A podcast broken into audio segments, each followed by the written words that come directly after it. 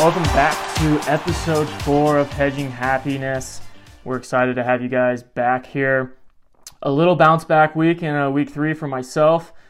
Overall, we uh, we're still on the on the tracks a little bit. We're we're trying to find our footing. The board is still very very fuzzy, but we're gonna keep uh, plugging on here as as we will throughout the rest of the year. This episode, we're going to outline uh, the week three recap, go over our picks, kind of the big games that we had. We have a special guest this week, Max Lachowecki, a soccer player that went to Notre Dame and played with Luke and I, and currently is still playing soccer for the Tampa Bay Rowdies. We have a good interview with him. With him as well, we're going to go into week four college football again, preview some of the big games. We feel like this is a pretty good week. We'll give our picks, and then we will finish with a snake draft of your favorite or best college football helmets. So let's get into this thing. Let's start uh, with week two. Let's get right into here, or week three rather. Luke, why don't you get us going with uh, some of the big games that we'll recap? Yeah, so maybe this is not the biggest games, but I think the most interesting games. The first on the docket was number three, Oklahoma hosting Nebraska, and Oklahoma won 23 16. I watched this game because it was my lock, and I continue to walk away thinking, what is the deal with Oklahoma? They barely scraped by Tulane.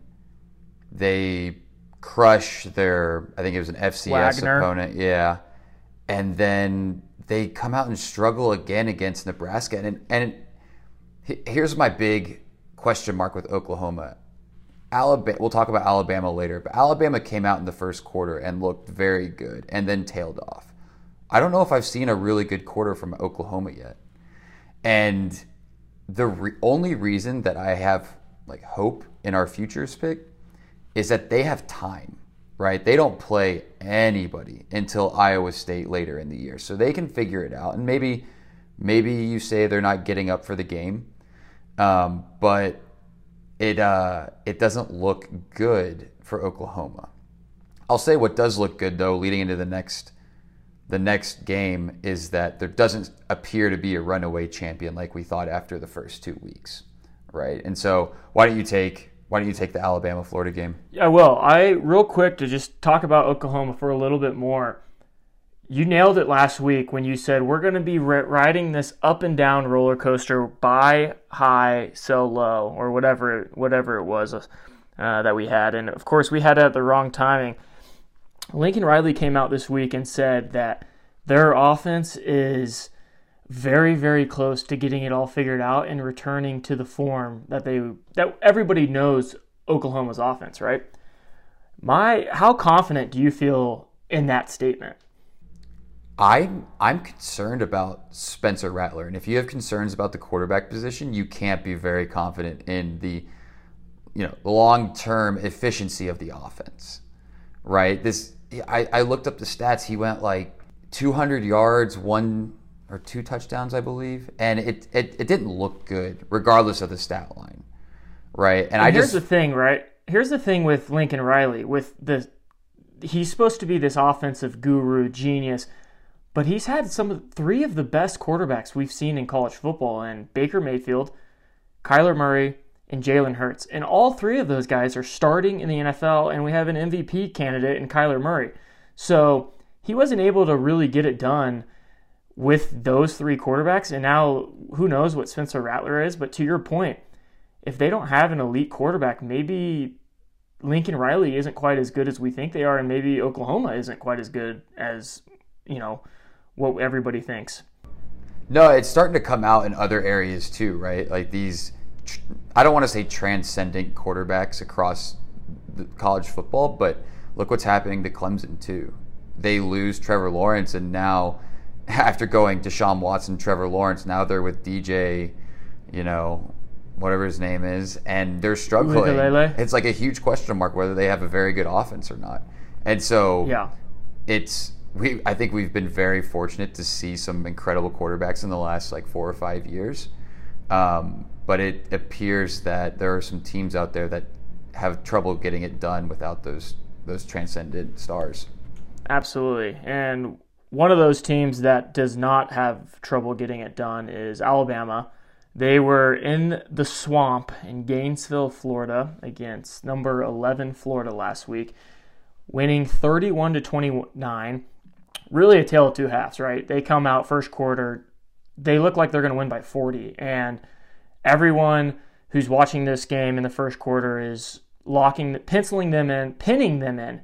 Permanent marker Sharpie, Alabama national champions, because they did look that good. And then here come the Florida Gators, right? They they start to figure out how to kind of ch- chuck away, chuck away, and kind of get to this Alabama defense by running the football. 245 yards rushing. It really looked like they were in control um, throughout the you know last three quarters. And if there's four more minutes left, I think Florida wins that game, right? I wish we had Mike on again because when I when you look at like when you look at the stat line, Emory Jones threw for 195 yards and no touchdowns and one interception, which like kind of says to me they committed to the run and there's just nothing Alabama could do about it. And I don't know if that's an X's and O's thing, if that is, is that a is that a ta- it can't be a talent thing, I don't think.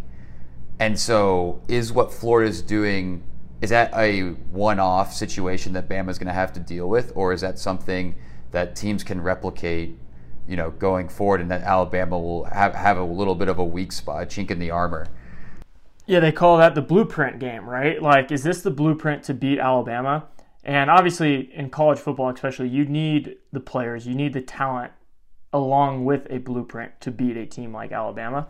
But I think it's a good point because those last three quarters, if you're an Alabama fan, are a little concerning because you're used to all right, you get a huge lead. This is no problem at all. Don't worry about it. Count the win, but it, it was a little concerning. The good news for Alabama, though, is their offense is still very, very good. And that's kind of the, the trend that we've seen with Alabama the last five years is they just have playmakers everywhere. And they bring in five-star recruits, and it's like, who's the next Alabama guy? Well, it's Metchie. It's Bryce Young. It's, you know, it's everybody. Like, they, they just dominate, and – I don't know, but it just it does feel a little different though, and that game kind of showed maybe maybe there is a way to beat these guys. And I will say, Florida gave them a game last year, or I, I should say they got it within seven, I believe, uh, but it didn't. I don't think it ever felt close. This one felt like Florida, like you said, if they play five more minutes, had him and whether it's good for Bama, good for Florida, I don't know. What it is good for is college football because now it's very clear there is no runaway winner. It, I mean, we saw Georgia get tested by a what looks like a mediocre Clemson team. Bama struggles with Florida. Ohio State looks like no good. Oregon looks fine. It, it could be any number of 10 teams that could win it all. Yeah, and that's why this is going to be a great college football year, we think, and we hope. Um, we'll have to. I'll, I'll have to give Mike a call, and maybe he, we can hire him to our data analytics team. You know, because obviously last week we had a the guy was on vacation, and you know we might have to look elsewhere. So I'll, I'll make sure I reach out to him and see if we can get him on salary on payroll here at this beautiful hedging happiness podcast that we have. Huge budget we have here. Yeah. Uh, so let's go into our picks, right? I I'll go. I finished two and two, which let's be honest, everyone who's listening, two and two is such a win for me with how I started. It, I was on the verge too of three and one. So my two wins, Cincinnati minus three and a half. We both had them. Very very nervy game, right? They they come out of the gates so slow. And we thought they would come out of the game fast, right? This is a first big game. This is Cincinnati's year. The teams are struggling. They're not going to have a letdown game. And the first half was as big of a letdown as you could get. Yet they stayed in it. They stuck to their game plan, and at the end of the day, I guess with the final scoreline, they they won comfortably and covered the spread comfortably. And I think you know they're undefeated. They're they're looking good, and that's same with my next win, which was Iowa. This was kind of a late backdoor cover for me as well. They scored you know last maybe six minutes of the fourth quarter, but they've they've got a decent defense. They won 30 to seven, covered the 22 and a half by that half point uh, which is great news for me. And then the two games I lost, we talked about Oklahoma. We don't need to go into them. They they, they stink. We they're on, they're on my no touch list for a while now. and then my other game was the underlying dog, Virginia Tech. They were dead in the water for the whole game, and they were down 13 points with about five minutes left. They go and score. Then they get the ball back with about two minutes, get all the way down to West Virginia's four, four yard line. They have four yards to get to get a touchdown and to win me this money line game. Four straight plays, nothing. Nothing, nothing, nothing. And that one hurt. That one hurt because that's the difference between three and one with an underdog money line win and two and two. So that one stung a little bit, but again, like I said, I'm happy with two and two. I'll take it. It's a building block for this upcoming week, and it's a, a little bit of momentum, if you will. When you, uh, so I, it's never a good sign when you open the show and say, "Oh, I had a." A bounce back week, but that bounce back week was actually just two and two, and you lost juice. So you went two and two. Overall record, I believe now is five and nine. Not ideal right? I went one and three last week. Overall record five and eight. And look, I don't want to get into my picks, right? They were bad. They were. It was Oklahoma, Bama, Kentucky, and really in the second half wasn't in any of them. I can't see the board clearly. I have. It's fuzzy, fuzzy board, fuzzy board. I can't. We've got drunk goggles on right now. There so so much drunk goggles. And so what what what do you this is a good learning experience for us for anyone listening getting into betting. I think and I'll test it out what you do when you get into these situations is retreat into what you know, right? So for me, that's going to be pure SEC and or maybe a Notre Dame game because I I do track them even though I don't necessarily cheer for them. And if that doesn't work, I will retreat into just Tennessee games. I, I I'm lost. I need to find my way. I feel like no matter where I turn in the forest, it's the long way out.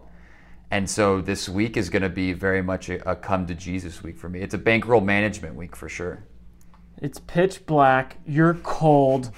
Your mom isn't close to you. You're asking for help. No one's coming to coming to save you trust me, pal, I, I'm in the same boat, all right? And the good news is we have each other, all right? We're going to struggle together and we're going to get out of this together. And yeah, that is the blind leading the blind. I'll tell you what. that, that's a great way to put it. And you know what? We'll get out of this still, though. I, I'm, I'm confident in it, all right? But like you said, bankroll management. I think that's a good point, though, too. We, we should say for anyone who is betting, just to make sure you bet responsibly, right? Like we're, we're all doing this for fun and don't ever put yourself in a place of jeopardy with your bankroll. It should always be for fun and just at the end of the day, gamble responsibly. I think we should for sure put that out there for anyone who who is listening. And um, Elena. Elena. Oh, piggyback on that. No, I, I was going to go right to Elena. Elena coming in at three and two. God bless her she was losing her first game and texted me, I'm going to go 0 and 5. And I said, I don't want to hear it. I'm actually 1 and 3. You know, you don't know pain yet. And then lo and behold, her whole day turns around. She goes 3 and 2. Funny story. I'm I'm calculating cuz she bet through me, so I'm calculating how much I need to, you know, pay her on on Sunday for her winnings and I I think I texted her like 18 bucks. Right? She went 3 and 2. She lost some juice she texts me back, 18 bucks. 18 bucks, that's it. I went 3 and 2. It should be 20 bucks, right? And that was a very good learning experience as well is that that's how that's how they make their money, right? They don't give you if you bet 20, you don't win 20. You'll win 18. 18. Right. So uh, a, a very sobering experience for her, but at least she got to learn it in a positive way. Yeah. So yeah, to that point too. So whenever you go one and one and say you bet twenty dollars, you're going to end up losing about two bucks because you're going to win 18 on your bet and you're going to lose 20 the bet 18 on the bet you won and 20 on the bet you lost but my brother matt texted me too and he was like elena's picks were fire this week i was like Yeah, I know, right? Good for her. Good for her. Our, our guests are killing it, and Luke and I are out here struggling in the pitch pitch black. but um, congrats, Elena, on your eighteen dollars. I am happy for you. Um, I think that's I the hope- first the first winning week for anyone across any week on hedging happiness. so what you're trying to say is we have become a fade podcast. So we we are giving winning picks. They're just what the opposite of what we're saying. For all those people out there that hate the podcast, think it's so dumb, like there's a way to make money off of that too, right? If you don't like us, like we're actually very good at picking the wrong team. So you can you can uh, it can be a positive experience. we're one of the the best at picking the wrong teams. All right, let's get into our interview with Max Lachowecki here. Max, first of all, welcome to Hedging Happiness. How, how do you feel about being on the show? I'm excited, a little disappointed I wasn't the first guest chosen based on uh, friendship and just knowledge in all things sports, but I'm very ecstatic to be here with you guys. We did it based on uh, good looks, so coming in third is actually not so bad. Yeah, that's fine. And supposedly this podcast lasts many years. I'm way up there in terms of looks, so that's that's good. Our two male podcasts, I don't know if there's a you know connection between them, but both are arguably starting to lose their hair. I know Mike is starting to lose his hair, and based on the looks of you right now, I, I don't know. Do you have what do you what, what's your what's the product you got going on right now? Uh, just no product. Trying not to do anything to damage whatever hair I have left at the moment. Um, I've been doing a lot of research. My mom's getting on me to maybe start using Rogaine. That's maybe your first first plug here, but I haven't haven't uh, jumped on that train yet. This is all natural. Funny enough, I uh, when I was uh, single, I used Hims, the finasteride pills, and then when I started dating, uh, stopped it because you're getting married, you're dating, you're getting married. Who cares at that point, right? Yeah, for sure. And uh, I've- I've heard on the street that you lose your sex drive if you start taking that stuff for too long. So it's like, do I want to have hair and then not be able to get an erection, or do I want to have an erection and have no hair? It's catch twenty two. Uh, what a predicament that is, Yeah. right? yep. I, I love your thought process on that, and it that's a tough question to answer, but it sounds like you've put some thought into it, and um, we I respect that. At the end of the day, I respect it. All right, so a little bit about Max here. Max grew up in Evansville, Indiana, attended the Reitz Memorial School, where wow, he scored 79 goals and had 39 assists in high school. And correct me here, you were a state champion your freshman year in 2008? Yep. Back to back state champs, freshman and sophomore year. Back to back state champs. So Mhm. pretty pretty fantastic uh, stats there in high school. You then went on to go to Notre Dame, where we all met and played soccer there, where you had eight goals, nine assists. Not as good, uh, maybe higher higher quality, position change. Uh, you also became a national champion there, so you, you're basically you're a winner wherever you go. After college, you got selected 25th overall by my team now, Real Salt Lake. Uh, later that preseason, you were signed with the Real Monarchs, where you went on to win the Supporter Shield in 2017.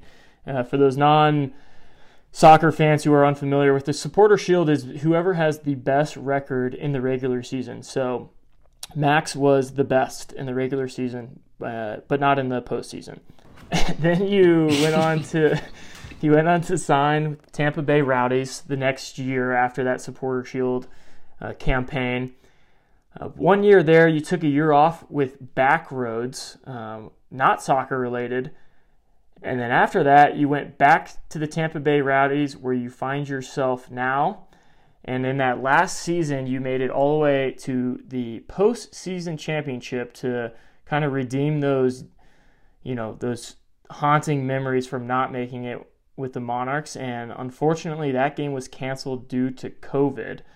Why don't you just talk about yourself a little bit? Well, I uh, appreciate that wonderful interview or introduction. Um, yeah, it still still hurts that the game got canceled to miss out on a on a final. Um, as you can imagine, putting a lot of hard work in and to have it canceled really sucks. But um, I found myself uh, working with Backroads, and so I was able to come back to soccer. God, that sounds so stupid. Um, I didn't find myself. I just took a year off because I was tired of playing soccer for a year and wanted to travel and meet some new people and did that and missed competing. So I came back to play here at Tampa where I really enjoy playing and have a lot of good friends on the team. Um, and we're having another successful year here now. So hopefully we can make another postseason push. And like you said, um, make up for the game that we missed last year and hopefully finish the whole thing off as USL champions. Yeah, and as you said, you you guys are having a great year. I think you guys just set the consecutive game shutout record um, within a season at eight games. Yep. And as a defender, that's obviously something to be proud of, uh, keeping the ball in the net. But let's get back into your backroads. You took a year off of playing soccer to go to backroads. Why don't you tell the listeners what backroads is? Kind of you alluded to it a little bit. Why you took a year off and went, you know, went a different career route really within backroads. Yeah, so actually, funny enough, Notre Dame connection. Um, you guys may know our good friend Shauna Pugliese, and I don't actually know that anybody knew her last name in college, but that is it. Um, and she played lacrosse, and um, we've been good friends for a while. And I saw that she was posting so many pictures, like all over the world and all over the country, traveling a ton. And so I asked her what she was doing. She said she worked for this active travel company called Backroads. Essentially, this is a company that takes any guests from anywhere from 10 to 15 guests um, on trips, usually centered around national parks, but not always. Um, and they are kind of controlled active travel vacations. So um, usually you're on a bike and you're traveling daily, you know, 15, 20 miles. You have a picnic and then you stay, you know, usually in some sort of lodging um, each night, but it's kind of week long trips at a time. And um, she said it's just a great experience. You meet a lot of really great people, and um, the best part is your your office is you know out in the wild. You're in national parks, like you um, like I mentioned before. So, being from Indiana, not a lot of national parks there. So um, this was something that I've kind of always wanted to do was travel and um, see some new places, especially out west. And um, I found myself leading a lot of trips in Utah, which was um, kind of a not a homecoming, but had, had, having spent two years there right out of college with uh, Real Salt Lake and the Real Monarchs, um, I got to see a different side of Utah, and that was super rewarding. And like I said, met a lot of people that were not typical friends that I've had before, not huge sports junkies. Um, I remember the Women's World Cup final was on, and asking one of the guys, uh, one of the people I worked with, like, "Hey, you guys want to watch the game tonight?" And they were like, I don't have any idea what you're talking about. And I was like, you know, like the Women's World Cup game. They're like, for World Cup for what? And I was like, for soccer. So that's if that gives you any inclination of like the type of people that I was around. Uh, it was frustrating at times, but kind of refreshing most of the time. So yeah, it was great. Had a really really good time. You may have heard Mark, my brother, is getting or got engaged to Bridget, who's our other teammate's sister. I'm planning. I'm trying to plan like his bachelor party, and I'm actually thinking like something along the line in the same vein of Backroads. Sounds like interesting. Is that something that I could do and not make it exactly a week, but maybe like four days? Yeah. So I think what they typically do are the trips that you would you would um, you would go on would be with other guests, but you can if you pay more, you can do a custom trip, um, and you can pick the length and. Uh, obviously your group size usually it has to be i want to say at least 10 people um, 8 to 10 to make it mark doesn't it. have that many friends so that might be a deal breaker for for marky mark but um, if if you can come up with that kind of with more friends for mark so maybe just invite your friends and tell them that tell mark that they're also mark if you want to invite me feel free I, i'm sure i sure i'll be there does mark listen mark does listen he has time for this, but he doesn't have time for our fantasy league. All right. Hmm. It seems like this would be more of a time commitment than than our fantasy football league, but He didn't like it when we when we introduced the uh, the real punishment to the league, since he was very used to getting last place. But Well, I'm the only one that's had to really do the real punishment, so. Uh, and and I and I, I, I did it gladly, you know. Now we all know a little bit more about it was beautiful my sex life. Yeah. We, So. we know a lot more about you. um, but yeah, you could definitely do that with backroads. I think that would be a possibility. Um, but typically, they only go from March through like October, so it's kind of kind of be in that time frame. They don't run a lot of trips in the winter. Shifting gears a little bit, um, when we were at Notre Dame, you had a show uh, with one of our less talented friends, and I'm just kind of wondering how what you know how was your experience with that? What did you learn? What would you what you know wisdom would you impart on us? And and just from me to you, how would you how did you go about carrying the less talented friend? Yeah, exactly. I think that's exactly where I would start. Was saying that uh, I kind of had to. We we we had a um before it was even really a thing. I guess we, I would say we had a, a video blog. I don't know an interview series on YouTube, um, and it was me and Why as don't you plug mentioned, that. Plug it. it, right Max now. and Grant 1080 or Grant and Max 1080. I can't even remember. It should have been Max and Grant 1080 based on talent level and, like you said, me having to carry the show. Um, but essentially, we interviewed personalities, other student athletes on Notre Dame's campus, um, just to try to get some insider knowledge and to kind of further our interests in entertainment. And um, Grant, some weeks would show up, most weeks not. And I'm talking figuratively. I just he just sat there like a babbling idiot, and I had to kind of pick up the pieces and give the show some semblance of structure. Um, so uh, it was great. It was great. Knowledge that I would impart is enjoy the, you know, like you said, the time you get to spend together. You two being great friends, coming up with a great idea for a podcast, just to, to shoot the shit for an hour at the very least, and hopefully you get some subscribers and followers, and they learn a thing or two, make a few dollars here or there. I, that's one thing I can't say about the show that I had is I don't think anybody ever made any money off of ours. Um, but your guys, especially after my picks today, I think there's going to be some people walking away with a little extra cash in their pocket after this weekend. Grant Max, it, it really is a entertaining show. I don't. I think that'll. I'll just leave it at that. I think that's a good word to put it. Entertaining. Um, so if you do have some free time, feel free to Google or YouTube that. I think you'll enjoy it. It's it is pretty funny. Let's let's get back into kind of your journey of you know playing soccer and and kind of what got you into soccer as a kid. So to start out, I guess I, like most of us, joined a, a rec league uh, when I was really young, um, probably five or six years old. I remember that being kind of my first soccer experience. But uh, maybe even prior to that, my dad, um, a lot of people maybe aren't unaware, but he played professionally um, as a goalie. So I wouldn't say the skill set really translated as much, but he was always an athlete growing up, and my mom was fairly athletic as well. But um, they introduced me to soccer at a young age, and I think um, having my dad having friends from the Evansville, Indiana area where he grew up playing with, a lot of their sons were around the same age as me. And so, even though maybe some of them were older, I always kind of got put on their teams. And I would say that kind of sparked my interest and talent in soccer. I was always kind of playing against some older kids. And I think that probably made me better at a younger age. And then, kind of like you said, moving on from there, I played pretty much every sport growing up, as, as I know you guys did. Um, so, I also think that kind of helped with overall athleticism. I played basketball uh, my freshman year in high school, and then played tackle football from like fourth grade all the way to eighth grade.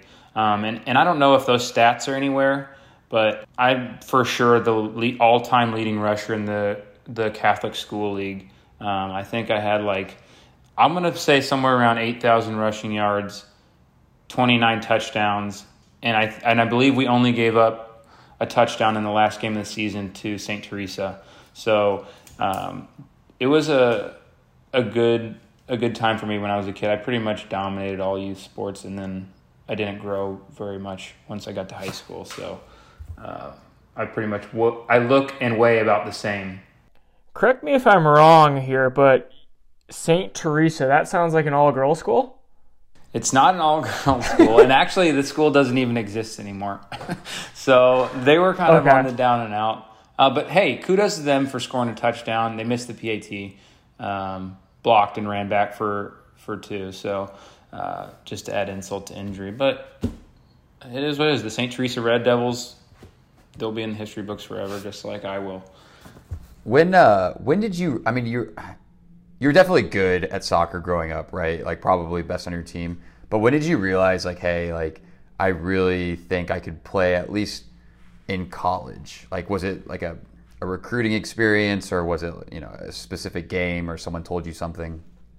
So the University of Evansville, um, Purple Aces, has a men's soccer team, and they historically are very good. And I was fortunate enough to once I probably got to the age of you know seventh or eighth grade, so kind of going into high school, I was coached by their head coach, um, he, uh, Marshall Ray. He coached he coached our club team, and they started to kind of recruit me my freshman year of high school to go to the University of Evansville. And so that's why I kind of realized that college was definitely on my radar at a very early age, but I knew that I wanted to look at, you know, hopefully have more options come my way as I progressed through high school. Um, and I do remember specifically uh, kind of being asked to play for an academy team out of Indianapolis, which at that time I knew a lot of kids had made the jump to college soccer from there. Um, and so it kind of seemed like a natural progression. But I specifically remember, you know, wanting to go to a good academic school and then a school uh, that also, you know, was good at soccer and had, you know, um, a competitive schedule and played in a good conference. And when somebody suggested Notre Dame, which is funny enough, I had no idea Notre Dame was even in Indiana. Having gone to a football game in seventh grade, they played the University of North Carolina, and I rooted for the University of North Carolina pretty much based off of jersey color and having played a lot of NCAA basketball on PlayStation. I was just a big uh, Tar Heel fan at that point. Um, but the people who brought me were diehard Notre Dame fans, and I kind of rooted in their face against the University of Notre Dame. But we were like six hours away from Evansville. It's on polar opposite ends of Indiana, so I just assumed we were in a different state. But I got recruited to Notre Dame. I remember uh, playing awful the game that uh, Bobby Clark, head, our head coach, came to the game and thinking like, well, that's it. Like, there's no way I get into the University of Notre Dame. And then somehow I got an email like three or four days later, and they thought that I played well enough to come for a visit. And so from there, went on a visit and stayed with you, Luke. Uh, Luke was my first introduction to the University of Notre Dame. Tough luck. Yeah, and and obviously it worked out. So you did a great job. So it obviously did work out. You had a very successful career at Notre Dame where you found yourself kind of a mainstay starting with your sophomore year. You went on to win a national championship the following year, your junior year. What was that like, winning a national championship? Obviously, we were a part of it, but for our listeners who, you know, don't fully understand kind of what the, the meaning behind being part of a team and winning a national championship might mean. Yeah, it was awesome. I think I when I do talk about winning a national championship, the first thing I bring up now is like playing alongside your best friends and getting to win something that you all had like worked for. And I think we all knew from kind of our early years at Notre Dame that we were a really talented group and I think we had a real shot at winning a national championship. But to actually have it happen was something totally different. Um, there's and, and having had success the years prior and kind of coming so close, but uh, you know missing out uh, for a few different reasons. Um, to put everything together that in 2013 was was awesome, and then obviously all three of us played a big role in the team, so that that obviously makes it even more special when you're actually you, know, you get to be out there on the field. Not to take anything away at all from the guys who who maybe didn't play as much or were younger at that time. And we did it in kind of dramatic fashion, which was makes, makes it even more exciting. You know, it's not like you're just watching a boring game um, unfold. At least not to us, it didn't feel that way. So uh, that also made it even better. And it was the first one, the first one at the University of Notre Dame. I think we all would agree that we played for a pretty great coach in college, one of the more unique guys and somebody who's been at it for a long time, and to help him win his first national championship was just another factor as well. So yeah, we we all like had very similar experiences, like winning. But I think what was different for for you versus us is you were, I guess, talk about what happened to you uh, the week before the semifinal and then final because it's a little bit different. Yeah, yeah. So I mean, I think what Luke's referring to is I had an injury going into the national championship game, and actually I missed the semifinal. So for those unfamiliar with the college soccer national championship setup, there's a semifinal on Friday night, and then the national championship game is played um, Sunday afternoon. So you really are going on one day's rest in between.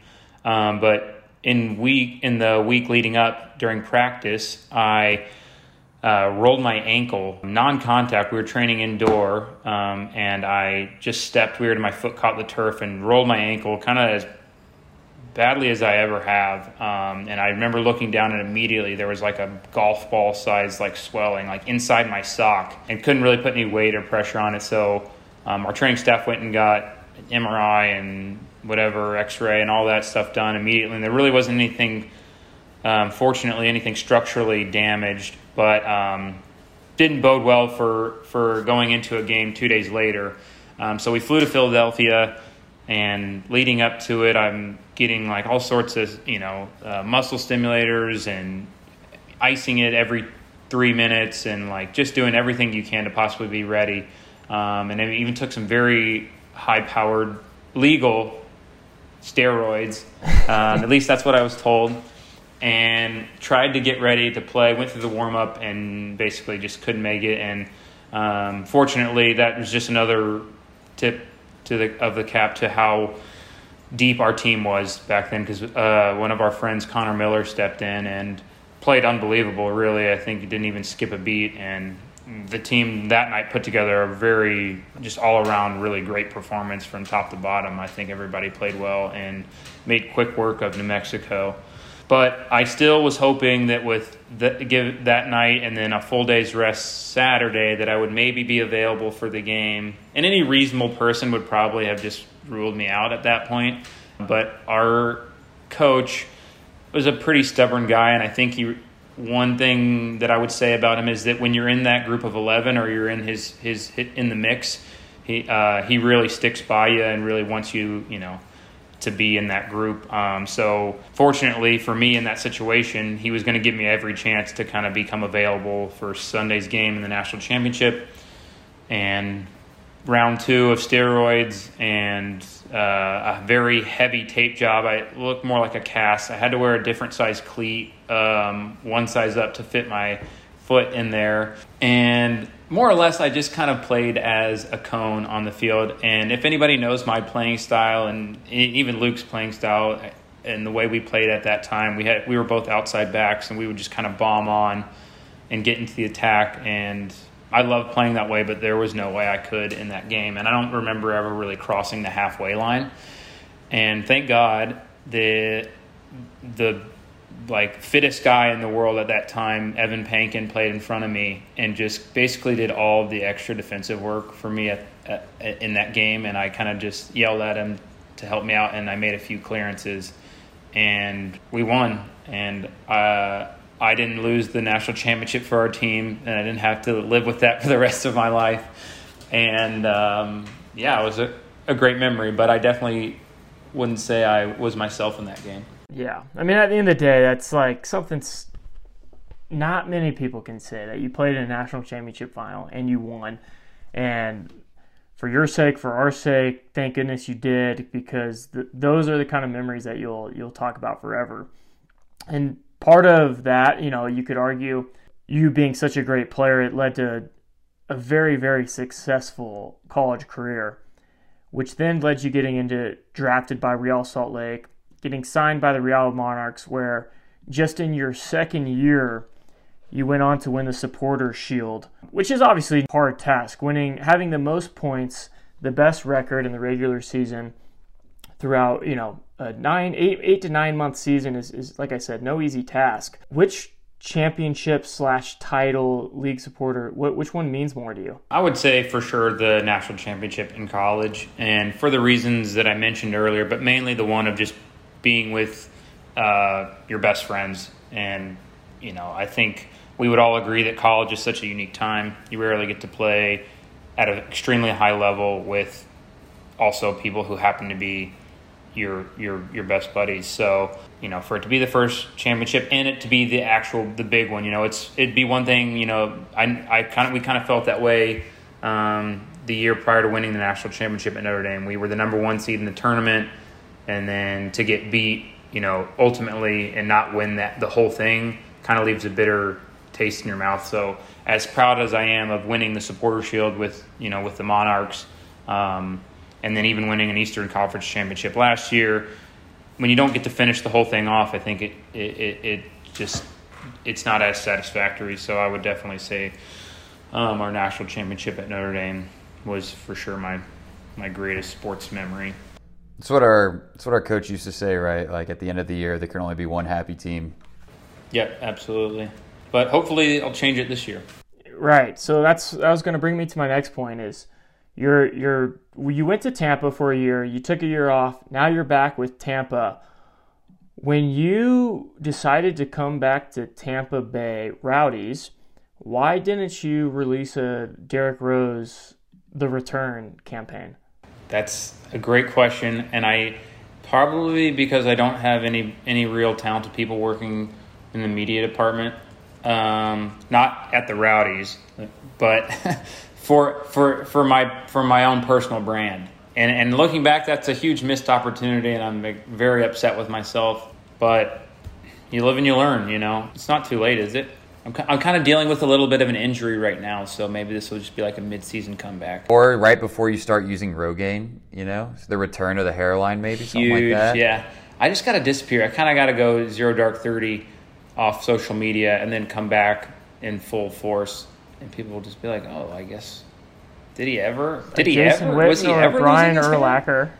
yeah, yeah. Drew Brees on you know Mon- or Sunday Night Football or whatever it is. He he's got a full head of hair again, so it's possible. I also think maybe I'll just get my head tattooed like Travis Barker or something. I wouldn't recommend that, but as you you just mentioned Drew Brees and we were talking about Jason Witten, these guys that kind of made this comeback on TV. You are, you know, one of the funniest guys that I've I've ever met, and you're very talented in front of a camera. And obviously, we, we were roommates in college. We were roommates here for a year in Salt Lake City, and we've had some of our conversations. And you've mentioned this idea of, you know, your dream job of being on Saturday Night Live. I was just curious, like, what, what do you see yourself doing post soccer, you know, five, ten years from now? Honestly, I have no idea. I really have no idea. I mean, I think the having SNL as a dream job, I think probably still feels that way, just like a dream. Um, but you never know. I think the tough part about the entertainment industry and trying to break into something like that is it's very hit or miss, and sometimes really talented people don't find their way in that industry based on things out of their control. And as you both know, uh, professional sports is kind of similar. Um, a lot of the success that you have, and that's not to take anything away from the guys who have tons of success or do really well, but a lot of it's finding yourself in a good situation, people who are willing to support you, the right system, all that stuff factors in. And having dealt with that for the last five or six years of, of my career post college, that can kind of get exhausting at times. So I, I don't know that I, I necessarily want to dive right into another venture that is going to be just as dicey or one that's not as clear cut. You know, other jobs that people do, you work hard. There's a clear progression of where you can you can make it and where you see yourself. And you can be an incredibly talented personality, actor, singer, whatever it is, and not find success for ten years or whatever you know, or ever. So we'll see. I don't know. It'll just just depend on how much courage I have uh, once I call it quits here with soccer. What I what I what I want to do, but I always think that I'll maybe hopefully do something creative uh, because ultimately, whether it's in front of in front of tons of people or making lots of money, it's just I just enjoy being creative. So hopefully, at the very least, doing something like that. Yeah, and I think for those who don't know Max, I, again, I'm going to plug the Grant to Max 1080 because if you do want to kind of get to know some of his creative side and his humor, he, he really is fantastic in front of the television. And I, I, you know, whatever you end up doing, you'll you'll be great at just because you have a infectious Appreciate personality. Uh, so that's yeah, of course, man. Get that Of writing. course. Let's get into week three. We have two games that we're going to preview here. Enough of that mushy stuff. Let's get into week three. This is what I came to talk football. Yeah, let's get into let's get into the the money making stuff, right? That's what hedging happiness is all about. Luke, why don't you take the SEC matchup? Yeah. So first we have number seven Texas A&M versus number sixteen Arkansas, and this game is actually going to be played at AT&T Stadium, which is the uh, the Cowboy Stadium in Arlington, Texas. So we should expect, you know, the crowd to be split pretty 50-50.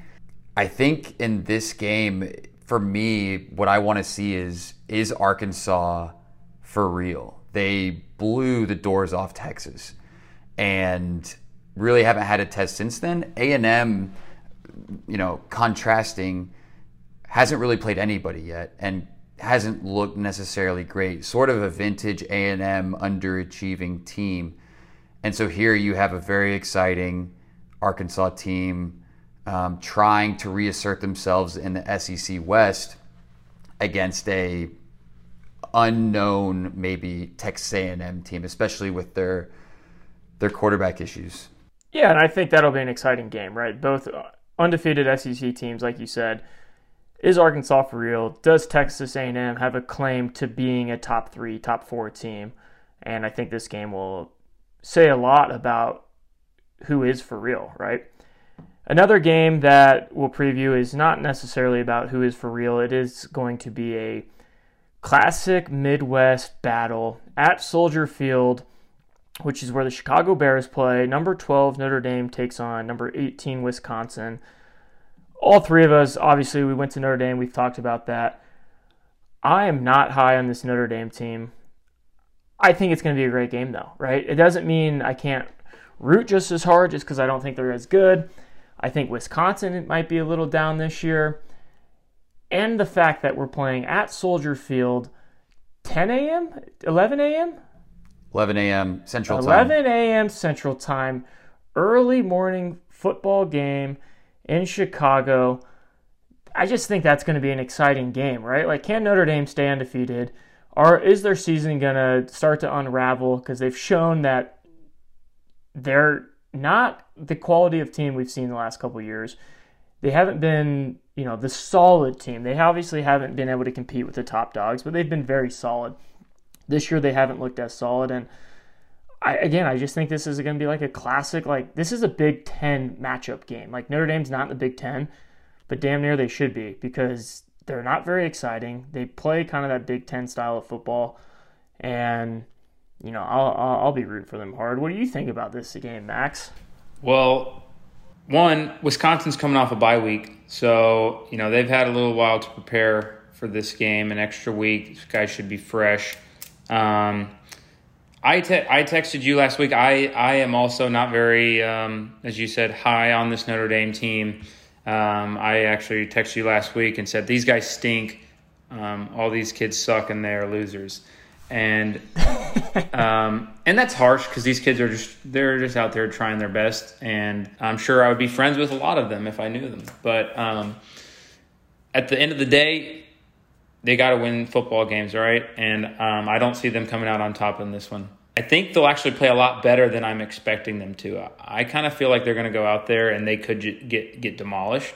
Uh, I don't know why I feel that way, but I think they actually might put together a pretty good game, and then who knows? They got a, another tough matchup that next week. So That's a great way to kind of hedge your take there, right? Like they're gonna they're gonna get demolished, but also like I think they're gonna do pretty well. yeah, yeah, that's just life as a Notre Dame fan.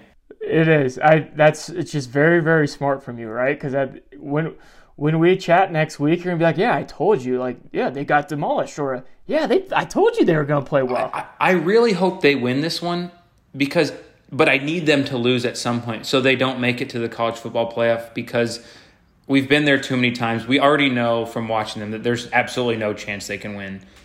A national championship. So like let's let's not get there and get absolutely run over. So I, I wouldn't mind a respectable loss to like Cincinnati or something like that. Um, I obviously don't want to see them lose to like a really crap team, but I mean, th- we we all know. Let's just let's not dance around it. They're not that good. Sure. Well, let's get into the likes then. Uh, Luke, you have a little bit of interest in this game as well. So let's take on your perspective with your likes. Yeah, so I, like I said, was in the forest trying to find my way out. And what I'm deciding to do right now is just run 100 miles an hour in one direction. I might run face first into a tree. I might slip and fall into some water, but I'm going to run as hard as I can out of this forest. And with that, the the metaphor sets up for what I'm calling the all day underdog parlay. And, Oh, God. and so attention. and so what that what does that entail? All day, I have an 11 o'clock game, a 2:30 game, and a six o'clock game. So I'll, I'll be hooked all day, assuming it all goes well. Ha- underdog, I am not taking favorites in any of these games. I I think I've taken nine of ten favorites uh, in the year so far, something something crazy like that, and so no favorites. Um, and then parlay, I I want they all need to happen for me to win. I don't want to do any of this. Win one game, decide to bet the next game, decide to bet the next game. I'm committing. I've already committed to it. My money's out there. Uh, It's all or nothing. So with that, there are three games. The first is the the Notre Dame Wisconsin game. The spread is Wisconsin minus five and a half. It's at a neutral site at Soldier Field in Chicago. 11 a.m. kickoff, and I have a few thoughts on why I'm a little bit higher on the Irish than than you guys might be. One, I think this is exactly the game that Brian Kelly makes his money. He probably has the inferior team. They're not coming off a great week, a great last two weeks. Wisconsin's coming off a bye week. This is where you want to have the top a top five coach, and I think it, I think it could pay off. Two, I think Notre Dame's basically playing not exactly a home game, but very very close to it. I think it's going to be full of Notre Dame fans. Three, Wisconsin, un, for me unknown. They lost to Penn State, uh, and then the other the other games will wash. Four, and actually this is this is makes me a little bit concerned for the Irish is that as Max uh, referred to, they play Cincinnati the, the next week, and that would be a that will be a huge game if the Irish stay undefeated. It's at Notre Dame, but I think I think coming to Soldier Field, it, it'll have an air of um, of like being in the present. It'll be exciting. It'll be new. There won't be this look ahead effect. Um, so I'm taking Notre Dame plus five and a half there. The second game on the all day underdog parlay is the Texas A&M Arkansas game. Spread is Texas A&M minus five and a half. Location AT&T Stadium, Cowboy Stadium. Time 3:30 Eastern Time.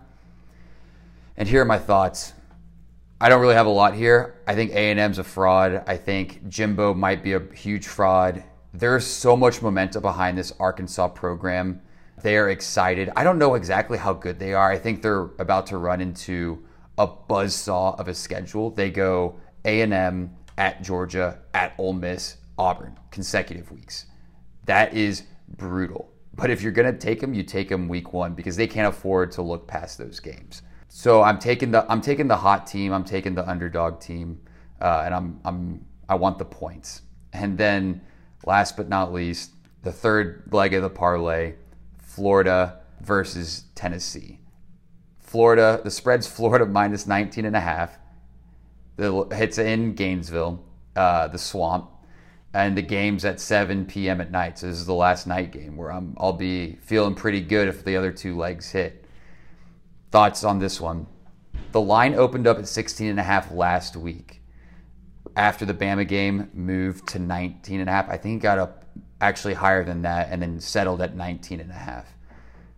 I am predicting such a huge hangover game for Florida. This is totally not X's and O's. I think Florida has better pieces, potent, probably better coaching, and and looks in much more informed than any of us thought. But Tennessee ba- basically had a bye week against Tennessee Tech last week. um, got healthy. This is a huge game. Like if you're a Tennessee coach, you beat Florida, Georgia, or Bama, and you are you are set. And as always, I love the opportunity for a backdoor cover. So plus Tennessee plus 19 and a half to, to close out the all day underdog parlay. Just a, such an aggressive parlay, and I, I just I respect it. It's a you know you got to win three games, and with our luck that not our luck, with our track record so far, winning three games is a hail mary. But I, I, I, I do I respect it. I respect your courage. I can't wait. Ideally, you win the first two games, and you are going to be a train wreck for a variety of reasons going into that Tennessee night game. But all the best to you. It's something different, and we need something different at this point. So, Max, let's get into your like then. All right. My like is and I don't have any real real great reason other than I just think I think UCLA got really lucky in their win over LSU. I don't think LSU is very good, but I'm taking Stanford money line in that game. You know what? I don't. I just think they're going to win, and uh, and I like it. I respect that. That's so. So a little pointer for this podcast basically is if you like a team and you don't really have too many X's and O's or analytics to, get, to give. You just got to say it feels right. It feels so that's right. all you got to say. It feels right. It feels right. It's in, it's at Stanford, and you know what? I think I think Stanford they're they're two and one. I think they're going to turn a little bit of a corner in the, in the Pac-12. Do I think they're really good? No, but I think that's a game that they're going to. Sure. And for some background, I think Stanford is a plus five and a half underdog, and it's a plus 180 underdog money line. So that means if you bet uh, $100, you win 180 back. Uh, so that's a you know it's a little risky pick, but I, I don't mind it. Again, I don't think UCLA is maybe quite the team that we all think they were coming off that LSU game. I will get into my like. Talked about it last week. I'm going to talk about it again. It's the Iowa Hawkeyes. They look pretty good. They look, yeah, yeah, I'll say pretty good. You know, they beat a good, an okay Iowa State team, rivalry game. They covered the spread for me last week, and as we mentioned, there's sometimes the, there, there's these teams that just get hot and can cover spreads, and I'm gonna ride Iowa until they don't cover a spread. So Iowa, number five, Iowa, they play Colorado State. Spread is minus 23. This is a home game, Iowa City at Kinnick Stadium. Again, ride till I die. You know, I Iowa is a very, very good team, and Colorado State is not good. We mentioned last week on the podcast that they lost to Vanderbilt, who is a very poor football team. They came back last week. They beat Toledo, who gave Notre Dame, you know, a very challenging game. I think this is a back to reality game, right? They're coming up number five team, a very very good Iowa team, and they're they're going to be in for a rude awakening come come Saturday. Going into the loves, I'll start. We've talked about this game, Notre Dame versus Wisconsin. I have Notre Dame plus five and a half. The only reason I want to make sure this is clear, the only reason that they are my love is not because I feel confident that they're going to cover the spread. It's just because I love Notre Dame. And love and love, that's that's what's going to go into this this game. I'm going to be watching this game. It's it's going to be I, I, I kind of mark this down as a Jack Coan revenge game, right? A graduate transfer from Wisconsin. If you have two relatively even teams who kind of play a similar style, let's let's kind of pick out this feel thing, right? What can we distinguish between the two teams? Revenge. And that's Jack Coan's revenge game. I'm not very high on him. I rather I would wish they play the freshman quarterback, but you know, when I give out a pick and I can say it's a revenge game, it sounds really good. Notre Dame plus five and a half. What about you, Max? This is my this is my love. This is your love. All right, my love, my love, my love. We should get you to voice over our, our love picks with that. yeah, that's actually a really good idea. Um, my love is Michigan State. I think that they're playing pretty well right now. They've got some they've got some big wins. Nobody saw them doing very well in, in the Big Ten this year. Um, are they huge wins? No, but are they pretty solid wins? Yes.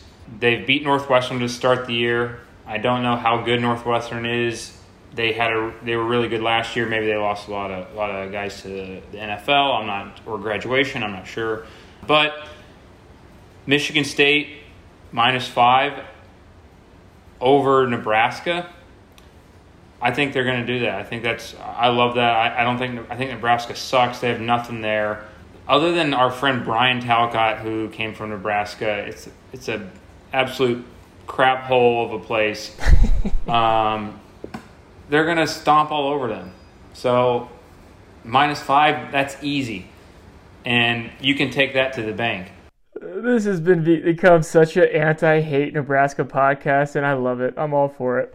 Uh, Luke, you you don't have a love this week. My love is for the parlay. Your love's for the parlay and for your fiance. I respect that. You're taking the week off. Why don't you get into your lock then? My lock this week is uh, Kentucky uh, at South Carolina. The spread is Kentucky minus five and a half, and they're um, they're playing in Columbia. This this sort of goes against like what I usually think about tight SEC spreads. Usually, you should always take the home dog. So if you're interested in, in fading me, I'd highly recommend the the South Carolina money line play. Look, I Kentucky slipped up last week big time. Like they struggled at home against University of Tennessee Chattanooga. Like unacceptable. That was my lock. Uh, and or sorry, that was my love and or like and total total embarrassment. I'm hoping it was a look ahead game and they sort of wrote that one off and just struggled, or maybe they gave something really vanilla. But I think Kentucky's a real team. I think Mark Stoops is a very, very solid coach, and I think he's going to have everyone out to play against South Carolina. Um, so take Kentucky minus five and a half.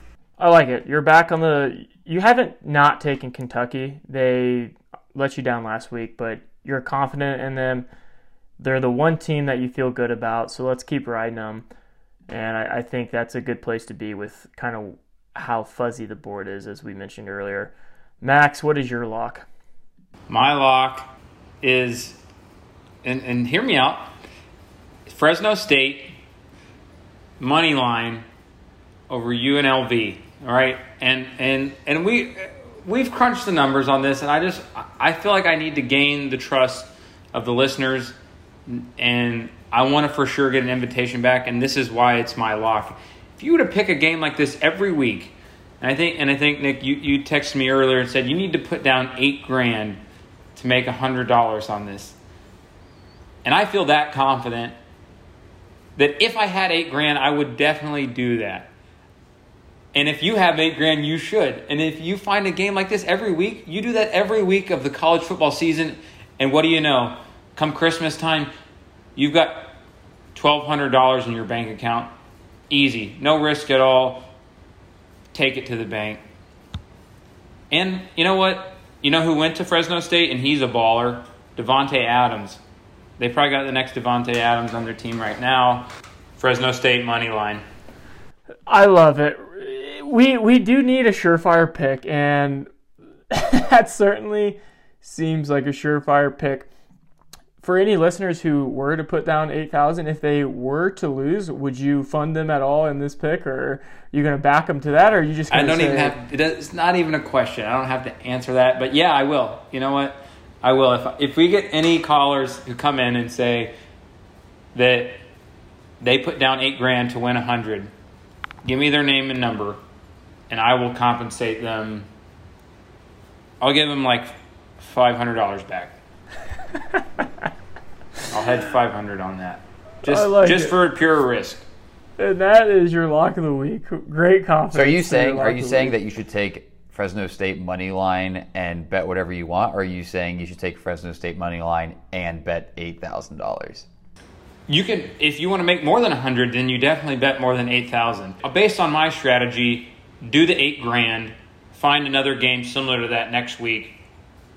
Just look for a hundred dollar payout every week for twelve weeks, and that's twelve hundred if my math's correct. That that would be correct. Um, I think uh, maybe even a little bit more. But for those two who might be a little lost here, Fresno State is a 30.5 point favorite against UNLV. So the safety in this pick, it should be there. It absolutely should hit. That's why it's it's it's pretty funny that this is the lock of the week. It's that classic classic matchup at Bulldog Stadium. Uh, everybody loves Bulldog Stadium.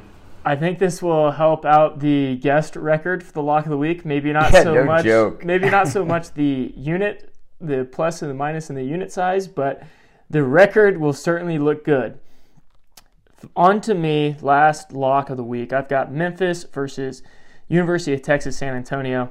The spread here is minus three. I've got Memphis minus three. This is a home game at the Liberty Bowl Memorial Stadium. My thoughts on this game is kind of what Luke alluded to earlier is get back to what you know. And for me, I pride myself in these mid-major games, these find the diamond in the rough, the Army, right? It, it would have been Army, and I was I was so close to choosing Army this week, but they did let me down a couple weeks ago. They actually I was following them last week. They had another backdoor cover, which they absolutely shouldn't have let happen. So I couldn't quite go Army this week. So I kept searching and I found Memphis.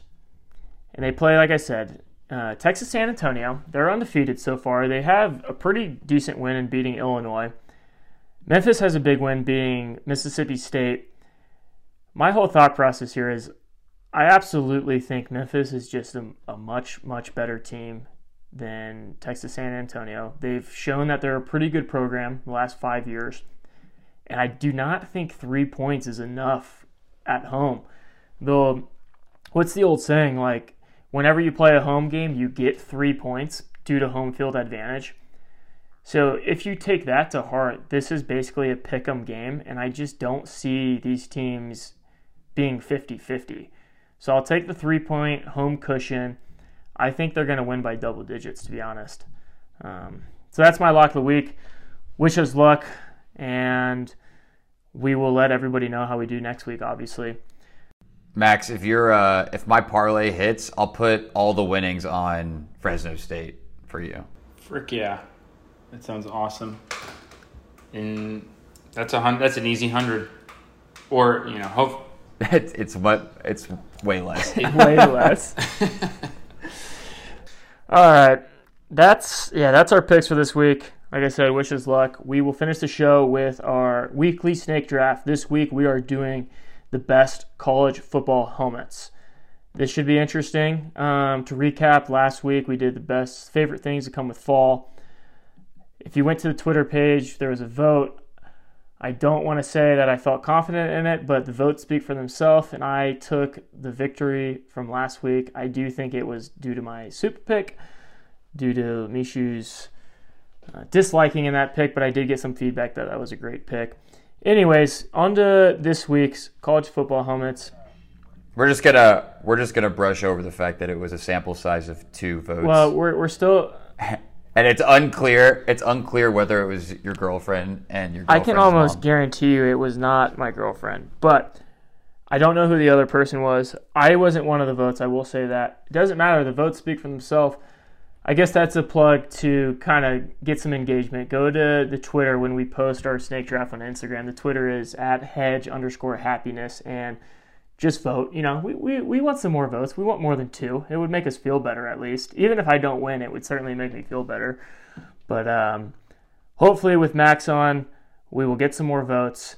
Let's get into the snake draft. Max, why don't you choose a number between one and three? There's no right or three. wrong answer. Okay, you're going to go third. Luke, why don't you choose a number between one and two? Two. All right, I'll go first. see what I did there? you see what I did there? That's brilliant from me. All right, with my first pick, this is a no-brainer. I can't believe I just wrote myself into this. It's going to be the all-gold Notre Dame Fighting Irish, all-time classic helmet tradition. It's just the the helmet pops, right? Even if you're not a fan of Notre Dame, you watch them play and you're like, man, those helmets look nice. Is it still true pick. there are little gold flakes in the helmet? Yes. I'll tell you what though. I think Hmm. when Brian Kelly joined, they added like a little more. It looks definitely golder than it did like when like the Charlie Weis and you know whoever was before that era. They're like it's, it definitely sparkles a little more, and that's not some stupid like There's a little more metaphor shine. or whatever. Yeah, no, it's actually it actually is sparklier. Yeah, it pops. Bef- and before we move on from from this great pick, Thank you. um, I just like to say and maybe get your guys' thoughts on this. We need to uh, Notre Dame needs to dump Under Armour. We're losing recruits left and right to schools with much more swag than we do. Notre, Under Armour is the dying brand. Only your dad's best friends wear it at the at your at your barbecue. Nobody wants nobody. All the kids on TikTok and stuff, they're they're wearing Nike and Adidas. Nobody comes out there wearing Under Armour. We need to get out of this deal, Jack Swarbrick. If you can hear me, find a way to get out of that deal. It's atrocious. Let's let's go to Nike, and all of a sudden you'll see these these elite athletes from the South and from the West Coast finding their way to South Bend because they want to wear some dope looking shit. Great insight. I appreciate that. All right, Luke, you're up second. All right, I've got a hot take on on helmets that I'll share after the draft is done, so that my picks aren't influenced. But I'm gonna take at number two uh, the Penn State Nittany Lions helmet. I think I was debating between this one and Alabama. I wanted something old school, um, but this, I mean, it doesn't get much more simple than a blue line down the center of the helmet with an all white helmet. Just give me classic. Tradition. Give me classic. Don't change it. You're doing all the right things, Penn State. Tradition. I like it. Can't go wrong with that. Max, pick three. You've got two picks here as we, we don't want to get lost in the snake like Atlanta did last week, so you've got two picks here. Huge. Um, yeah, I think as much as I absolutely hate to do it, but growing up, I always thought they were pretty sweet, and I didn't have any real allegiance um, to this to their rival school. I got to go with Michigan. The the Wolverines. The their their helmet's pretty iconic. I don't know that anybody else has that that design, and if they do, they're they're copying it. But um, it's a pretty sweet little deal they got going on there. Yeah, that was on my list too. I, I didn't want to pick it because, again, the big rival of Notre Dame, but they do have pretty sweet helmets. Yeah, so let's just skip over that. And um, my next pick is uh, actually going to be the Texas Longhorns. Dang, good pick. That was mine. Yeah, I really, I think, I think they have one of the the more unique color, uh, you know, patterns uh, in in college football. I don't, I don't know what exactly you would how you would classify that color of orange, but um, it just it's awesome. It's simple Longhorn sign, Michigan and Texas. Good pick. Good pick. Their Pantone is PMS 159, by the way. Data, data and analytics guy is back. That's how my style is. All right, I'm. Uh, I think I'm on the fifth pick now. Correct. I'm going with the Miami Hurricanes helmet. And though I think they could work a hurricane somewhere into the helmet, I don't know how. The fact that they just put a U on there when it has nothing to do with Miami is just like a big middle finger to, to everyone else, right? We are you. That's uh, and then and then they have good color color scheme as well. Um, so Miami with the fifth pick. Similar to Texas, too, right? White helmet, green and orange. Very simple, but they do put their stamp on with the U. And a lot of schools try to claim that, but no one can quite claim it like Miami. I've got two picks here. I'm going to go with, oh man, I'm going to go with the Ohio State Buckeyes. The silver helmet with, I don't know, with the sycamores or whatever they put, the They're- stickers that they put. They're Buckeyes. Classic. That's, what our I said, right? That's our that's our research team coming in hot again. That's what I said, right? That's what I said. Anyways, the stickers that they put on, they're just like by the end of the year, it's like the best player. Its full helmet is just covered in these Buckeyes. But I, I, I don't know. I think that's kind of a classic helmet, just because not that many schools schools that try to pull off the stickers. I think Georgia tries it. They just no one can pull it off like the Buckeyes. That is my second overall pick, and then my last pick of the draft is going to be the Florida Gators. I like, I just, I really like the color scheme here, orange and blue. I like the script of the Gators, and this isn't kind of a classic helmet, but this is their alternative. When they wear the white helmet with the script, that also pops. Like that looks very, very, very good. So those are my three picks. Uh, on to you, Luke. Dude, that was that was my uh, my third pick as well. Um, so scrambling a little bit, I think I'm gonna have to go with uh, USC, another traditional. Uh, I, I love the the Trojan on the helmet, no lettering. Um, and my hot take on helmets is anyone who puts stickers on their helmets can't be in the top. This isn't AYSO Rec League where we put stars on our jerseys for scoring goals or making good plays. You're a professional. There's no stickers in the NFL. Like, get out there and do your job. They're not professionals, though. Amen. In the NFL, there are no stickers. Yeah, but uh, in college, they're not professionals. Yeah, so it's like a little kid thing. I can't support it. Yeah. Reward, reward, good play. Max, on to you. Last pick of the draft. What do you got? All right, last pick, and I kind of wanted to, I wanted to go with some flair, but I, I think Michigan already kind of brings that to the table. They've got a lot going on with their design on their helmet. Um, I looked at I had looked at Memphis. They have the Bengals style helmet with white and blue instead of the, the black and orange. But I'm gonna go with with the all time classic Marshall white helmet, green M. I just think it brings back memories of the movie um, and paying homage to all those who died in the plane crash. So if you don't vote for me, then you're pretty much saying that you don't care about those people. So um, we are Marshall. Just a good pander pick to finish it off. I it's very very strong from you. They do have a good helmet though. Mishu alluded to it. Surprising, I for me that Alabama didn't get picked. They just have a classic red helmet with the number. Very, you know, that's just tradition at its finest. There are some other, some other good helmets there. I think, you know, surprise of the draft goes to Marshall at the very end. That's gonna play well with uh with Beasler's mom and and girlfriend and girlfriend's mom for sure. I just realized I picked two white helmets though, so we'll see how it goes. Again, please go to the Twitter page at hedge underscore happiness to vote on this so we can have a little bit more of a fair contest going into the next week. That is. Am I? I'm not allowed to vote. You can vote if you want. You're, you know, you're a listener of the show, so feel free to vote. Um, we'll, we'll be tracking it as we go, but that is that's our recap of the show. As always, I hope you guys enjoyed it. We look forward to talking to you guys next week. And please, again, wish us some luck. We are we are in a place where we need it. Max, thank you so much for joining us. That was a fun interview. I think some of the listeners will really enjoy that. Kind of a different perspective. We went a little bit longer with the interview than we normally do, but again, I think it was a really fun interview. So thanks again for hopping on. Thank you for having me. I had a blast, and I would be honored to be on again at any point, even if just for a quick guest appearance. Make make some locks um, because I think as you'll see after this weekend, um, I'm going three for three, and some people are going to walk away with some serious cash. So, if you go three for three, we will certainly have you back on at some point in the year. Yes, I like that. What's the, what am I supposed to say? It's like your it. words.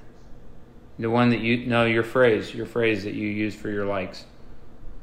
I feel I feel good about that. I, I I feel good about this weekend. I feel good about this. Yeah. All right, everybody. Well, that there you go. That's Max Lachowecki for you. Uh, hope you guys enjoyed it. We will talk to you guys next week. Bye.